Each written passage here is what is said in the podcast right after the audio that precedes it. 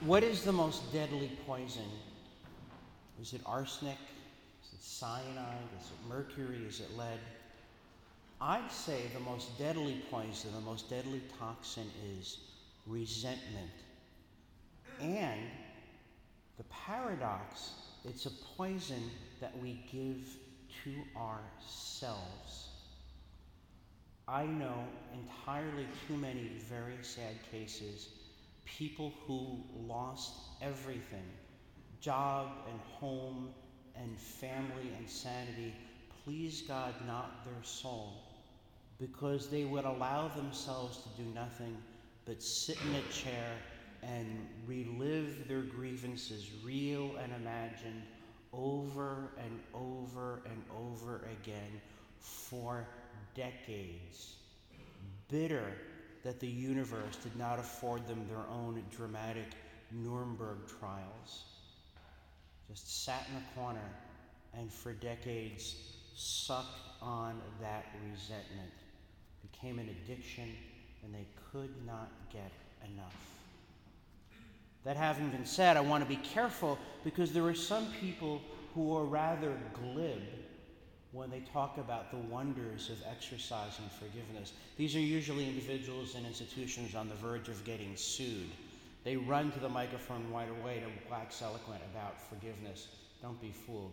It is certainly true that there is a peace, a healing, and a freedom that comes from exercising forgiveness. Sadly, it's also true that if you force someone into the direction of forgiveness before they're ready, before they have the healing that they need, that that actually does a kind of damage. And I found very often people fall into sin because they don't know what to do with their pain. And rather than go to Christ crucified, they listen to the devil who says, Have I got a deal for you? Look, all of us are older than three years old. We've all been done wrong. We've all been hurt. There are people, places, things, situations that if we think about them for more than 30 seconds, we feel our teeth start to grind and our knuckles get white. And the devil says, Let me help you with that. I can stir that up. Don't do it. Don't fall into that trap. That's a really super fast shortcut to very terrible sin. So, what do we do? We know we need to exercise forgiveness because we've been hurt, because we've been wrong. And we know that sometimes the wounds that we have impede us from exercising the forgiveness that we actually want to forgive. So we've got to turn to our Lord. We've got to turn to Christ crucified and sing the blues with Christ crucified and his sorrowful mother. Get a good cry, cough up all those hairballs, let them dry your tears, and say, All right, now how do we move forward? And it's not as if it's a single act of the will. I'm going to forgive everyone in three, two, one, oh, and I'm done. Well, no, it doesn't work that way because there's somebody else involved. When we forgive, there's the person who needs to be forgiven. Well, if a person admits that it needs to be forgiven, the person says, Yeah, I did you wrong. I am so sorry. Here's my best effort at making amends. Here's the proof that it'll never happen again. Well, that's ideal. And that kind of forgiveness is reconciliation. That's great.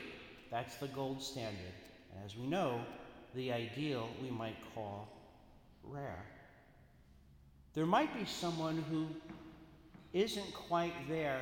Well, yeah, I did you wrong, but remember that time when you, or I have a lot of friends taking care of older parents, and their parents have become more or less elderly children. And they just aren't capable of having that discussion of that horrible thing they did when you were 15. They can't get there from here. Or they can't own what they did wrong. But you want to maintain the relationship anyway, so you exercise forbearance. And you say, for the sake of the relationship, I will accept imperfect apologies. Some people won't own it. I never did that. Or the person that you want to make right with is dead or is gone. Well, what happens then? Well, then we can exercise release.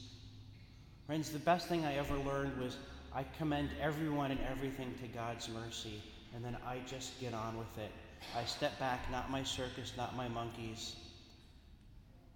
And because I know this gospel passage, I know with absolute certainty that this sinner right here has offended the infinite God infinitely.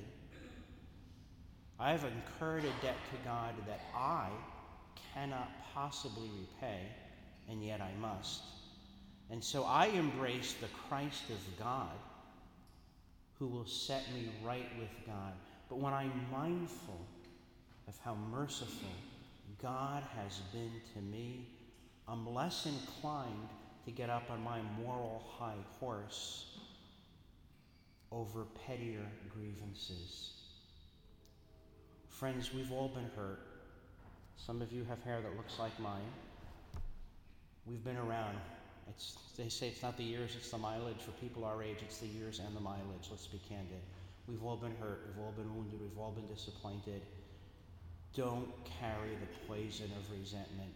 Don't administer the poison of resentment to yourself. Go to our Lord, go to Our Lady, get the healing that you need, and then do what needs to be done.